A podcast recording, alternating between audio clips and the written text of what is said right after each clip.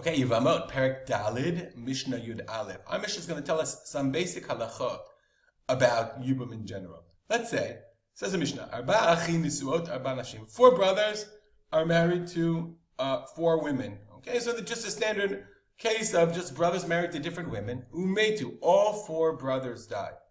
Im Hagadol Shabem Di Abemit Kulam Harashut Biyado. So if there's a fifth brother, a sixth brother, what have you, one brother could do Yibum on the wives of more than one, of many brothers, four or five. He can do as many as he wants.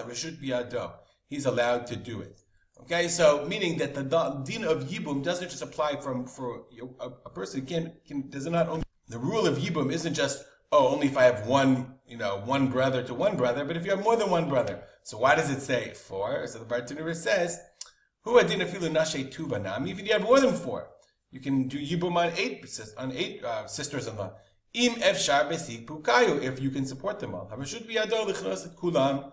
You could do Yibum for all of them. So why does it say four? Eitzah tova kamashman. Good advice. Arba'in tevelo. Four, yes. Don't do more. Ona bechodes. You could do ona each one. You you you have uh, intimate relations with each one during the month. I guess you know once one per week is enough. More than that, if you had more than four wives, you know it gets out of hand. That's what the Bartenura says. Next case, If you're married to two wives, vamed and he dies, bi'ata or chalitzata shalachat mehem poteret tzarata. This one would be do said to take for granted, but the Mishnah has to say explicitly. The bia, the, the consummation, the marriage, the yibum, or the chalitza of one of them exempts her tzara. So if you do, you know, just a regular standard case, that, let's, let's leave this out for a second. Well, just a regular standard case of yibum. Let's go back to the very beginning.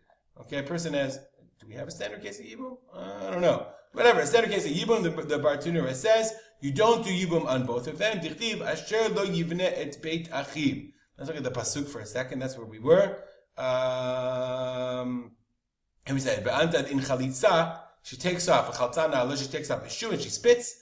Ve'anta, she raises her voice and says, Kacha ya'aseh le'ish, asher lo yivne et beit.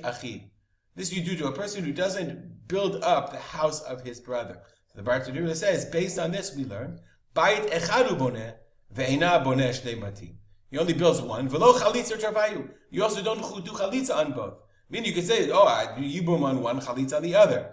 No, because once you do yibum on one, you can't do yibum on the other. Because she'ena oleh yibum.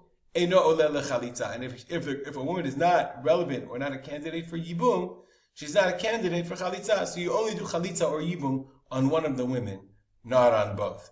Finally,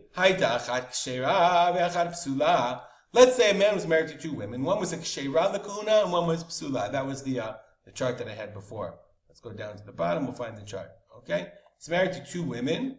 Here we are. Okay, and that's like he married to two women. Reuven Shimon married two women. One was a penuya when he married her, and one was a grusha. One was a divorcee. Uh, the penuya, let's make her she's normal. Okay, okay, and then he died. So the divorcee if he does yibum, or sorry, he's going to do chalitza. So Reuben's like, I'm not doing it. I'm doing chalitza. So if Reuben does chalitza on the penuya, she has the din of a grusha, and she can no longer marry kohen. If he doesn't, she's just an almana. Now, when Reuben dies, she becomes an almana. The grusha is always a grusha. So the Mishnah says the following: Im. If he does chalitza, he should do chalitza, even though theoretically he could do chalitza on whichever one he wants. We say that he should do chalitza on the psula, on the grusha.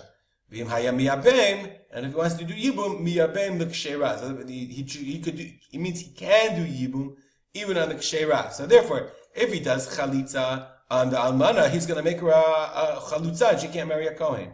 But if he so therefore he does chalitza on the grusha. But if he wants to do yibum, he could do yibum on whichever one he wants to.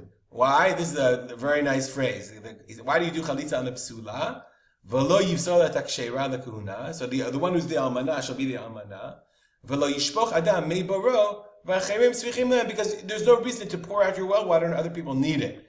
Meaning, this woman is, is, is an almana. She's perfectly good for a kohen. Why spill out perfectly good almana and make her a chalitza when, other, when another kohen can benefit? We'll stop here. Dedicate our learning to the memory of my father, Simcha ben Yitzchak.